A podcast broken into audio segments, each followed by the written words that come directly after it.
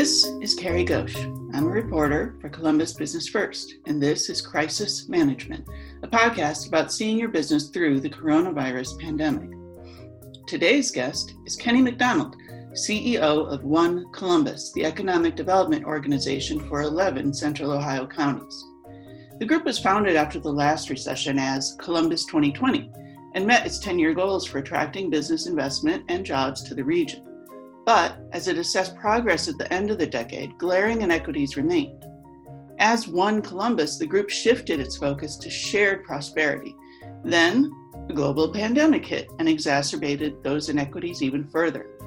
Like other employers, One Columbus overnight had to move its staff home and figure out a new way to work, at the same time that its work has never been more vital. So, we talk about how the group adjusted and the way forward. One note our interview was recorded on May 27th, which was the day before Columbus and Central Ohio joined nationwide protests over racism.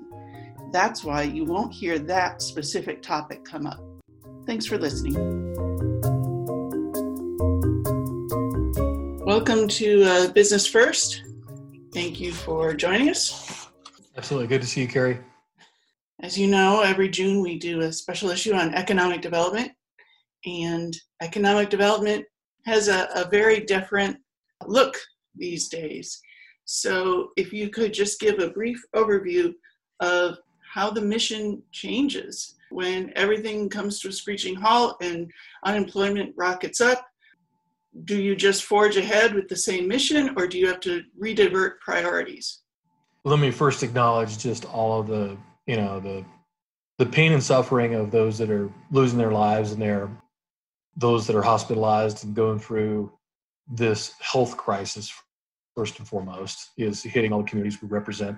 11 counties there's impact in every one of them and all of the surrounding areas and across ohio and across the country around the world. Even with our partners that we talk to clients and uh, vendors and people that we work with uh, around the globe everybody's impacted. So we are a acknowledge that and we acknowledge that this is uh, uh, I hate the word now, but unprecedented. It's it's very true that you know kind of the, the global economy stopping on a dime is truly uh, something that uh, development communities not lived through. You know, you may have a sector at risk, you may have a uh, a piece of the economy, but not ever really the whole thing. And just the basic necessities of moving around stuff that are limiting the free flow of money and capitalism around the globe that's a unique challenge. That said, the mission doesn't change. Our mission and our belief is that the power of a full time job is incredible and is life changing for individuals, their families, and in fact, entire communities and regions of the country and around the world. We certainly believe that to be true here and see it working every day. We worked really hard at the end of the decade on what I would call a, a number of principles. I mean, it's easy to call it a strategy, but if you really unpack it we have about six principles that we laid out that I'm more convicted by, I'm more dedicated to, our team is more committed to than ever before. And we're probably more than anything committed to the vision that we signed up for, which was becoming the most prosperous place in the country at some point in the future. And we believe to do that, you got to grow. We all now know if we've forgotten the power of growth and a steady economy. And the reason we said we needed to close gaps was as we studied our region at the end of the decade, we saw uh, incredible gaps in job creation, in wealth creation, in the ability to participate in the economy and our workforce um, because of the inequities this crisis has put a magnifying glass on that for the entire world to see uh, that aren't looking at charts and don't need consultants to show it to them. We can see it every day as we drive through our communities uh, and we're living through it. Everybody in this community is living through that at this point now and is well aware of how their neighbors are impacted. Right. At, at the beginning of the year, the region as a whole shifted priority to prosperity for all and reducing inequity and if anything, the pandemic has worsened those inequities for many people, what it's done to the hourly workforce, what it's done to disproportionate impact on racial groups. Do you need to change strategy or shift resources to really continue with that part of the mission that's become more critical? Well, I don't think there's any question you need to change tactics. You know, spent some time doing this, is asking that very question, not just of myself, but of our board and our leadership. You know, is this some kind of a left turn or right turn? And do we need to scrap what we worked hard to kind of put in place and the framework we put in place? But if, as we read it, I think that we're actually we just we just have it makes the work more important. Is it important, for example, first principle, our plan is helping our local businesses grow and become the most competitive in the world. That is incredibly important. We've reached out to hundreds and hundreds of companies across our region, and we may have even a better idea of how our, our region functions um, and, and how those companies are functioning now than we did before. And we were talking to many of them, right? But we, we that in the intensity of the situation, we have deep knowledge of some of these companies now. And them being really competitive will lead to a more resilient region, right? It will meet, lead to more resilient supply chains. So that in food and pharmaceuticals and our automotive supply chains we're not quite as at risk. And i think if we look at that through a little different lens the same principle holds true. The second principle is we're going to need to have new companies come to our region and employ people. And um, i think that's still going to be very true. In fact it might be more true. Um, what we always looked at as a luxury to have new companies show up and employ people in our region is now an absolute necessity. The diversification, you can't have, we have a great luxury of being diverse here economically. And it's, and it's going to afford Columbus a, a great opportunity to come back, maybe perhaps faster than some other places because we have some safe harbors. But I wish we were even more diverse. So having different employers in different industries and emerging markets and things like that is going to have to be uh, a priority of ours we don't even know how those people might be employed. They might be work at home people, but more of them in Ohio, for example. And then finally, we're going to need high growth companies. We're going to need some green shoots. We're going to need the ingenuity and creativity of the entrepreneur to lead us out of this more than ever. So, committing to our partners, the institutions, organizations, partners, capital providers that help our high growth companies come up with businesses that are going to employ thousands of people and perhaps save lives is going to be even more important for our region. Obviously, no one can travel right now. You can't take anyone on the tours you want to go, you want to normally conduct. You can't make a trade delegation trip to Japan and talk to a bunch of companies. Are there any deals that were in the works that are scuttled now? Or were you able to move everything virtually and companies are still going through a site selection process in central Ohio?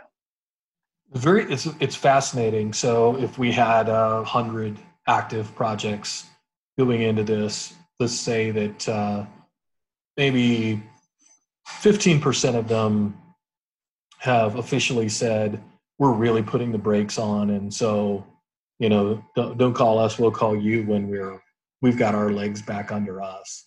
But but only only about 15% another 15% have said no we're we're we we, we still believe we have to do this project. It's going to take a little longer. We may not be able to fly in and do a physical site tour or look at that office space. And in fact we've got to look at you know all of our calculations for how much space we will need you know maybe we'll have a cadre of people working at home and we'll have maybe we'll need the same space with just less people. And we're going to have to look at all that but don't kill it because we think we're going to be back to you pretty quickly. And then we've and then we've had a a number of inquiries. People that are actively looking at doing projects and considering where they're going to put people and offices and manufacturing facilities. We've even had lots of calls with European manufacturers looking at coming to the US and wanting to do the cost estimates and try to figure out how they're going to um, operate in the future. And we are figuring out how to do a virtual site visit pretty well. We've already had several of them. We can do a lot on this we can do a lot by them talking to employers. We can even do office and to some degree site visits with drones and things like that. So there's a lot to unpack there. Did you already have some virtual tools, you know, uh, drone flyover video, or did you have to newly produce things like that? H- how yes. much new strategy did you have to employ? We're we're like every other organization. You know, we um, our world became flipped upside down in mid March. Things that we implemented in a week that would have probably taken us six months to do had we been forced into it. We've reacted really well. We've had to learn a million things. We're really fortunate to have a network of national, international partners and economic development organizations across Ohio that are learning together. So, you know, I'm the I have the good fortune of being the chair of the International Economic Development Council this year. Uh, I'm on calls all the time with a bunch of folks that have a very similar job in their community across, at least across North America. And I'm reaching out to them and learning and what are they doing with their teams and how are they conducting this. We're stealing from each other liberally uh, to make sure that we you know understand how to do our jobs now mm-hmm. and get through this. And I think we've gotten through the we've gotten through the very difficult part of absolutely not knowing what is going to come the next day or week to wrapping our minds around both the good and the bad of, of how we're going to have to proceed. We've heard all the calls for more onshoring, um, both from you know the PPE that was made in Italy to parts that were made in China. How much is that going to play a factor in what this you know what does this region have to offer as strengths when those companies are looking for well, so we'll take we'll take a really broad view of this because we're uh, in fact we have a call every week now. We have partners in Europe and Asia that we work with constantly to help us qualify companies and doing outreach all the time. We're talking to them for various reasons. We want to know what's going on in those countries too, and they're very good sources for what's happening. And there's a lot of all parts of the world are thinking in generally the same way. Uh, we need we need resilient supply chains is not a uniquely American or North American thought. That they're they're saying the same thing in Europe and they're saying the same thing in Asia. So that being the case, you'll see. I I think reshoring is probably a little bit of a strong word. It's probably continued regionalization so that the supply chains are very resilient and a little stronger, shorter. If I'm looking at North America, I'm probably looking to the middle of America for where that resiliency, where I want to put my bet um, for a number of reasons. Nearly every major supply chain in the world runs through uh, North America and through the middle of America anyway, and including through Ohio. And that means through central Ohio. So we're in a geographically proven place to put an investment and to deliver for the entire continent, not just for the eastern half of the US or um, the United States, but the entire continent.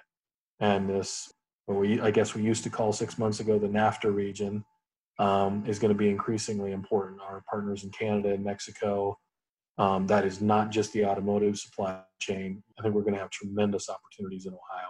How much, or have you heard from the prospects you're talking to? Have they ever mentioned, or how much attention has been gained by the governor's response to the situation, Mayor Ginther's response to this situation, or just how Central Ohio is pulled together as a region to respond to the pandemic? I give uh, Governor DeWine, his administration, his his team, the Jobs Ohio team, Mayor Ginther, and a lot of the leaders across Ohio, including the business community, for their response to the initial phase of this. I mentioned the business community, but it's very much noticed what Battelle did, right? And, and some other Ohio companies that are making a significant contribution to solving problems. And um, now more people in the world know that they come from Columbus, Ohio, too. Uh, is not only a point of pride, but it actually kind of shows the, the, the people that we have here, the kind of companies we have here as well. That said, the handling of this will, will have multiple phases we're going to have to continue to lead and do this balancing act between running a thriving economy or trying to and managing through a public health crisis. they're in some ways opposing ideas, uh, and they require opposing actions occasionally. That requires tremendous leadership, communication, transparency, all of which has been exhibited in spades so far by Ohio. It has been noticed by clients.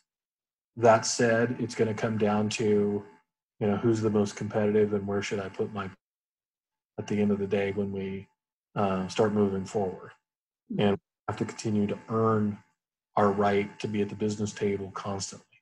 And I will say that I think it's going to get more competitive globally uh, in the short term than it was even six months ago. And it was incredibly competitive then. Does this region have the tools to, to bring to that fight? We do. In fact, I, I if I had to pick a place, you know, this would be a top place to to try to make this happen. When we say this happen, I mean two things. One is I do feel like it is a race to get back to a low unemployment rate. If we're at four or five percent unemployment, so many things are better, right? The thing that probably isn't um, wasn't resolved when we were at that number before, and won't be resolved unless we're really intentional about it, is the the number of inequities that goes uh, as we proceeded doing business the last several decades. We're going to have to be more intentional as a region, as a state, even as a society to say how can we grow? How can we lower that unemployment rate? How can we put people to work safely uh, and at a good wage, but also close these gaps? And there's all there's numerous ways. I think there's um, plenty of low hanging fruit to do things to close the digital divide, to close some of the transportation divide, as we uh, perhaps have an opportunity to throw out the, the old playbook and expectations and attack things anew. So that when I say come back, I mean how do we get back to a good number on unemployment and a thriving economy? But maybe I'd say even more that we're closing these gaps. Does that mean attracting different kinds of businesses, or does it mean One Columbus Jobs Ohio puts more resources into skills development, digital, you know, coding schools, or different ways, certificate programs or ways to upskill, more resources than you ever had before? I think I think the biggest arenas for closing the gaps are in in infrastructure and how do we move people around our regions so that they can get to not just a good job from where they live, but they're in a safe situation and the housing around them and the and the broadband access and cost of that broadband is accessible for everywhere. That was those are infrastructure issues. The second issue is skilling, reskilling. Just because we have a higher unemployment rate doesn't mean that our that the skills gap suddenly went away. We still have many of the same problems that we had in, in January with a rapidly changing economy. In fact, we, we may have accelerated that as well. So changes that we had predicted to happen over the next five to 10 years may have happened in 90 days. And the skills required, the digital skills in particular, to function in our economy and participate fully in, it, in the economy and have the opportunity to go to work and you know receive benefits and everything, um, the bar may even be higher now. So the work's more important, but it also showing us how we do it. We've all learned a, a new way to work uh, in, in 90 days, and I just believe so much in our workforce in our institutions our ability to do this i think we can actually close that gap but whose job is it to close that gap is it one columbus's job or do you kind of create the playbook and it's up to the city of columbus to or the you know metropolitan library system to put those training programs in place. I think it's going to be a fascinating time. There's there's not a, there's not one thing that is going to make this happen, there's going to be 50 things or 100 things. And we're going to, if we close a number of small inequities intentionally and close those gaps one by one, and there'll be different responsibilities and accountabilities for lots of different organizations as we move through this. I think that's the pathway. Um, I see it every day. I mean, great, I mean, an enormous opportunity to sit on calls all, all day long with people who are working on just these problems. And that might be Pat Losinski at the Columbus Public Library System or Doug Kridler at the Columbus Foundation or um, Lisa Patt-McDaniel at the Workforce Development Board, doing just incredible work to, to do exactly what we're talking about one day at a time. We're going to have to raise awareness and keep the heat on the entire community to say this is this is now the ultimate priority. Our jobs is jobs. We need them. We have to have them. We have to have growth. There's so many other things we can do to make the product better. So I've just started on the um, research for this project, but I've talked to a couple suburbs so far, and they both credit. So it was uh, New Albany and and Dublin that I talked to, and they credited One Columbus for setting up these, I guess, uh, weekly uh, Zoom calls and and uh, conference calls. They said it's brought the region even closer together. That they're sharing ideas. You know, one would come up with some innovation in how they were doing their permitting process. And before the call was over, is getting an email from another economic development director. How'd you do that? How could we do that? What have you seen new relationships forging, new innovations coming forth in the economic development field? Well, it's interesting, I, and this isn't just me looking for the silver lining, but I think the technology that we're using to hold, host those meetings and stuff, and the urgency of the situation, quite frankly, fostered a lot of that. So, you know, what used to be the mere act of convening, it became really important. Like, why do you get together with peers? You know, and the chat rooms on the sideline of a Zoom call or something um, become a pretty active place, and some magic stuff happens there where you know people are getting resources and that they can't get anywhere else, and they're getting them from people that they trust and they know because we put so much work and energy into this over, over a dozen years of this.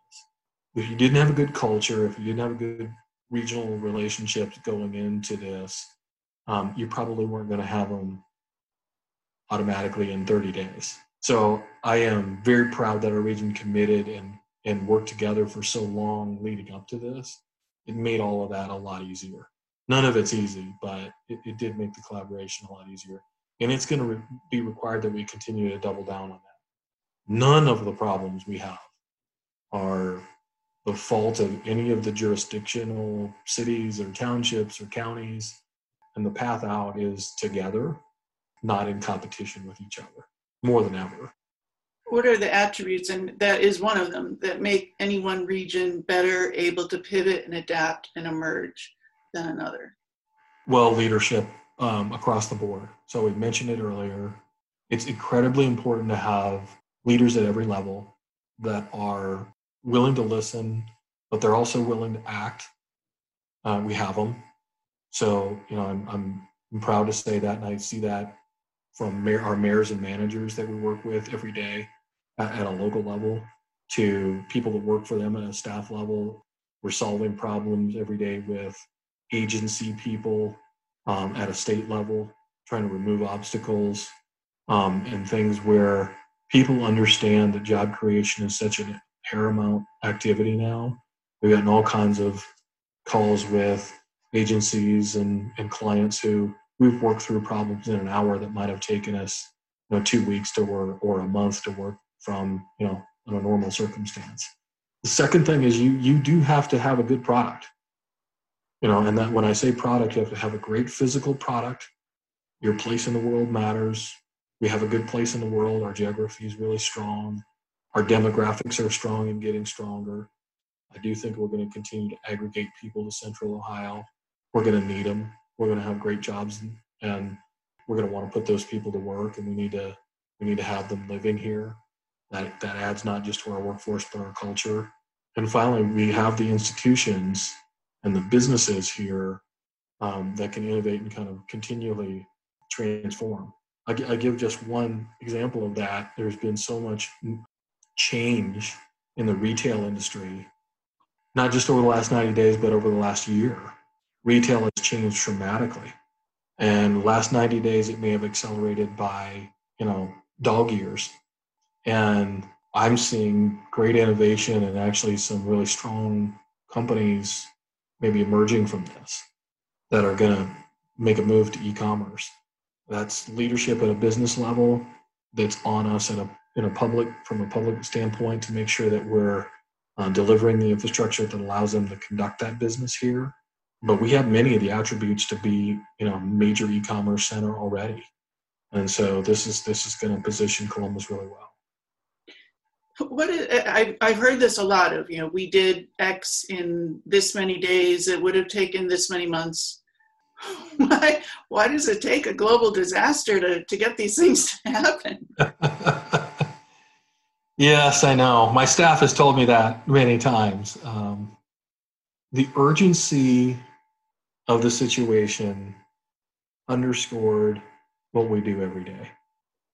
I just, I, this is where we started the conversation, but our team gets up every day knowing that if we can win and if we can move forward, we're going to create opportunity for somebody to get a job, have the opportunity for benefits. And for some people, that might just be a continuation of, you know, a good thing. In fact, that is the case for, for, for many or most people. For some, it's everything. It literally changes the dynamic of their entire family, perhaps even for generations to come. If they're able to get into a position, work through a good job into a great job, maybe even lead a company. For some people who start on a shop floor and become a business owner and create wealth for their family, it starts with a job. It, the urgency of, the, of this and the highlight of what you know 15% unemployment means to a community is just highlighted the the mission we have and we have a huge you have a huge task ahead of us. Uh, you know I, I, I, will say a cautionary i don't i don't see uh, an immediate return to full employment. There, there's there's too much damage at a small business level, you know, that has employed so many, you know, hundreds of thousands of people to um, to just snap back, and consumer spending and confidence is not going to be where it needs to be for us to have a thriving economy anytime overnight. And so, how are we going to do that in spite of that? Right? How are we going to get to a better place in spite of that is going to be uh, a question we're asking ourselves every morning. And are we doing enough? Can we collaborate more? Can we look for more partners? Are we reaching out to, you know, the next growing company? Have we helped, you know, a local company get through this? That's what's on our mind and, and our and our our team is one thing and our but the army of investors and local economic development organization and allies we have in workforce and state government and local government stuff is is going to be what makes the difference. Does anyone know or do you have a projection of the the shape of the curve of the comeback? You know they talk about the v shaped recovery the w shaped uh, you know. Can you listen to anybody who says what, if they know what this will look like i'm i'm very skeptical of those models and to some degree, you know, look, no one consumes more of them than me. Nobody's watching or reading more than that than than than I am on it. But that's not really our job. Our, our job is to try to um, to move forward every single day, to move the region forward, to build confidence, and to generate opportunities so that we actually have the ability to grow the economy and serve people and put people to work. And I've done it for 25 years. I would say that what I know is you have to do that one project at a time, right? And um, if we do that, we're going to be okay. And the curves will take care of themselves if, if we're working on the right things. Are you hearing anything different from your clients about? You mentioned it just in passing the uh, the future of the workspace. Uh, yeah. Either we need less square footage because we'll have a more distributed workforce, or we need more because the workforce we have needs to have walls between them or 10 feet between their desks. Uh, does anyone know what the commercial real estate of tomorrow will will be? I think views. I think individual views are emerging and getting a little bit more solid, but I don't think that there's a solid trend overall. So we're spending a lot of time talking to corporate real estate executives who are in charge of this from a corporate perspective. Um, and then, you know, great firms like JLL and TB and Cushman and Newmark who are you know putting out thought leadership and holding webinars and you know providing access to their resource stuff around these subjects. It's a really important question because we have to. We always talked about developing product, you know, Class A office space or industrial space of a certain size or ceiling height, whatever. We have to have the right product to win from a physical standpoint. What's the right product going to be? Right. And my personal belief is that um, we're definitely going to have offices. They're going to host, be host to a lot of people. They may be used differently and have different footprints and things like that. I think if you ask anybody who's managing people, they're going to tell you that they they they like more than just two two dimensional interaction over a screen. And to get the to get the full potential of our workforce the creativity of it requires human interaction. Quite frankly that's why we love business by the way. We consider ourselves a business organization and we do this we have a lot of fun doing what we're doing but our team is I mean, they love each other and they want to be around each other and they want to have the creative juices of working together. And it's real hard to do with a small group of 18 people uh, little known teams of thousands. Well i mean our, our internet connection in this conversation is one exactly. Uh, so you had had you already finished or moved into your renovated space at the lazarus building and then you had to leave it? Or was that done yet no we were done yeah we were in we appreciate it even more now we'll, we'll, we'll begin to go back to the office more formally next week. Okay. And I think we'll be a lot of, like a lot of people will be running a couple of different shifts of people. So the entire team will not be there together at any time for lots of reasons. And we'll probably all work from home on Fridays, you know, for the summer. But we'll say nothing's permanent. You know, so we're, we're working through it. Um, I've learned so much about my team over the course of this. and if we're a microcosm of the of the country, you know, we've got lots of things to work through: daycare issues and uh, back to school issues and elderly parents and people taking care of them on our team and um, high risk individuals. You know, we we have all of that in a in a small sampling of the population, so we're extremely sensitive to all the problems that our, our clients are going through. how has your workday changed? Do you feel like you've never worked harder? Uh, there's more space in the day. How, what what changed for you? Well, it's wind in waves. I would say the unbelievable first 30 days of this, I'd say were a huge challenge just because you were busier than you've ever been.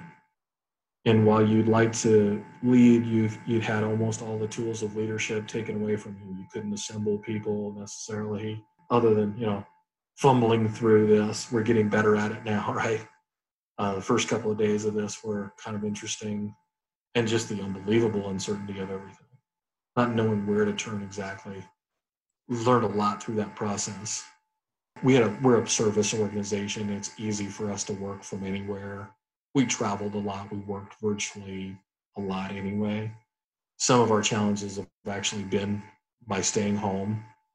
I mean, I've never been home so much in my life, uh, in my working life. um, never spent so much time with you know my family. They're probably ready to boot me to the curb. A lot of it's the same. How do we give our team the tools to do what they need to do? How do we keep focused on our mission every day? How do we remove some of the obstacles and collaborate?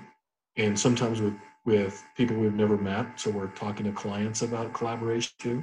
I'm unbelievably excited about getting to the other end of this for a whole host of reasons. One of which is we're going to be better. We're going to be better. We're going to be a better organization. Many of the people that have had to lead a team through this are going to be better leaders for a long, long time it's going to have a great impact on organizations and stuff. And uh, you know, if they if they weren't, then they probably won't be leading those teams. So I think I think it's going to unleash a lot of people-oriented policies, uh, a little bit more empathy for people that um, work on our teams. something we've been preached at along, you know, forever, but it, you're, you're living it out pretty way right now. So I had asked your team for some statistics, uh, you know, the things that you're watching and that there's, because you changed your metrics this year, you don't have a good comparator to 2019 of what, if I'm looking for an economic indicator that shows this impact, what should I be? You know, building permits, building starts, unemployment, obviously. You get our opportunity insights deck, I think, don't you, Carrie? Probably. And some of it's pretty macro data, but it's also we've, done, we've updated it every week. So we're monitoring unemployment, job claims, um, those that are, you know, where what are the companies that are the industries that are hiring right now, and it's changed week to week. Hmm. Um, we've we've started to monitor driving patterns so we think we're back up to about 70% of um, where we were in January or whatever, right, in driving capacity. We tried to show not just that as a measure of activity, but actually it's a great monitor of the of an of a, how unequal this crisis has been. So those that of the most modest means kept driving the most. Those that had the most means probably didn't have to drive much, could get everything delivered, didn't have to go to their car very often. We've been monitoring that stuff very closely. Probably by mid next month, we'll have a better handle on some of the um, job numbers and some of the outcomes that we're measuring that are pretty consistent, right? So measuring our capital investment for the year, job, you know, job commitments for the year, the payroll that that, that we think that's going to create in the future. We're going to have all of that for some projects. In fact, we've had five or six projects that we think will announce, you know, they're, they're moving forward in the coming weeks. Really? Is that a same pace as usual or slower? Or? It's, it's, it's much slower. We were on pace to have a terrific first half of the year, which all got, you know, put on hold. Now, that said, we still have a few things that are going to, you know, go through the process. And I think will be a signal that people are moving forward and we just have to finalize a few things on those. I think that's going to be critical. That's it's not just good for us that something good is happening, but it signals to the workforce that you know companies are moving forward and there's going to be jobs in this community, new jobs in the community.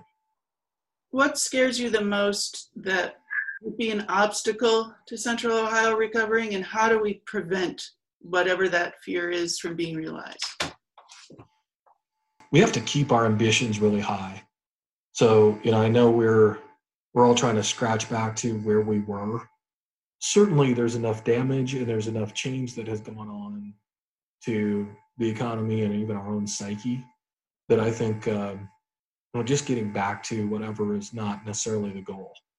We, we need to get back to what we consider stable ground, solid unemployment rates, growth rates that build confidence, the things that I the thing that I worry about the most is probably the school year next year. I think a, a you know a, it's such a fundamental it's a social issue, an education issue that has a direct correlation to our ability to, to go back to a more of a fully operating economy. You know, there's going to have to be lots of compromises made if nothing changes fun- fundamentally in the next three months to how we would go back to work or go back to school. And if we can't go back to school, I wouldn't expect the workforce to be able to fully participate in the economy, right? Some people have to stay home, be compromises on daycare, families will have to operate differently. And the compromise of that is, you know, in a, in a callous economics measure it, it'll reduce our GDP. There's no there's no question about it. I don't think we should be worried about year over year numbers. I mean, it just doesn't matter. How are we supposed to? Uh, it's, it's, it's like a company giving you a forecast. You know, it's it's it's uh, tenuous at best and probably a guess. We'll know when we're getting better. Okay. We'll know when we're getting better, and um, once we're on that ground, I think we can start making some forecasts on what we think the future will be. Uh, anything I forgot? Uh, I think there's a I think there's a couple of things that I'd I'd love to highlight in the piece is just the frontline workers on on, on, on this part of the crisis are really this cadre of local economic development organizations that we have that I think for the common citizen go pretty unseen. Whether they're local chambers of commerce or their local economic development offices or minority business organizations, they kind of operate in between government and business and intentionally sort of under the radar screen to just try to help they're going to be unbelievably critical to tie things together as we move forward. And I have a concern that we've got, we, they're going to be easy to cut as we have budget cuts, things like that across our communities. They're going to be hard to replace. They're going to perhaps be indispensable in our recovery. So I'm um, you know everything that we can do we're we're totally interdependent with our local partners our state partners and stuff we have a role to fill but can't do this alone and vice versa and i just urge every we, I, i'd love to have some coverage of that as we move forward because um, i think those are they're just important partners and too few people know that all the work that they do every day make this all function so can you like name some, do you mean like the ECDIs of the world or just you know, economic development? I think even more, more fundamentally than that, it's just the, the Union County Chamber of Commerce and Economic Development Organization and the mm-hmm. CICs and the development staffs we have across the, our city and county governments and stuff. They do so many things that just make this step forward or that step forward a little easier for the developers or a company. And uh, they accelerate something by a week or a month or six months, we cannot afford to move backward and make doing things harder when we make we need, we really need to make it easier to happen. And that that you need people to do that. It's going to be a delicate balance because we do have some obviously some really difficult fiscal issues at local level that we'll have to address as we go forward the next 18 months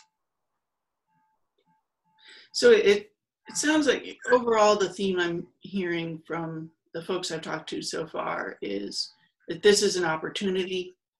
It's something that has to be seized on, and the ability to to rebuild and rebuild in an equitable fashion. Yeah, um, I, I, think well said, and I I also think that there's going to be. Um, we knew that we were going to get a punch in the gut you know, over the next decade or so. There's no, there's no real great way to predict what that might have been. Mm-hmm. I think we predicted a lot of it correctly. Change in retail to e-commerce, option of our financial and insurance services, a move away from, you know, what has always been our automotive industry and new technologies. That's all happening still. And all that didn't go away In fact, as things come back, we'll probably be more forward in that process. Mm-hmm. More that, things to move digital. And it isn't necessarily our friend for job creation. We can do it with less people all the time. And right now, we need people working, earning wages, having health benefits, and things like that. So we're going to have to be better than ever in economic development.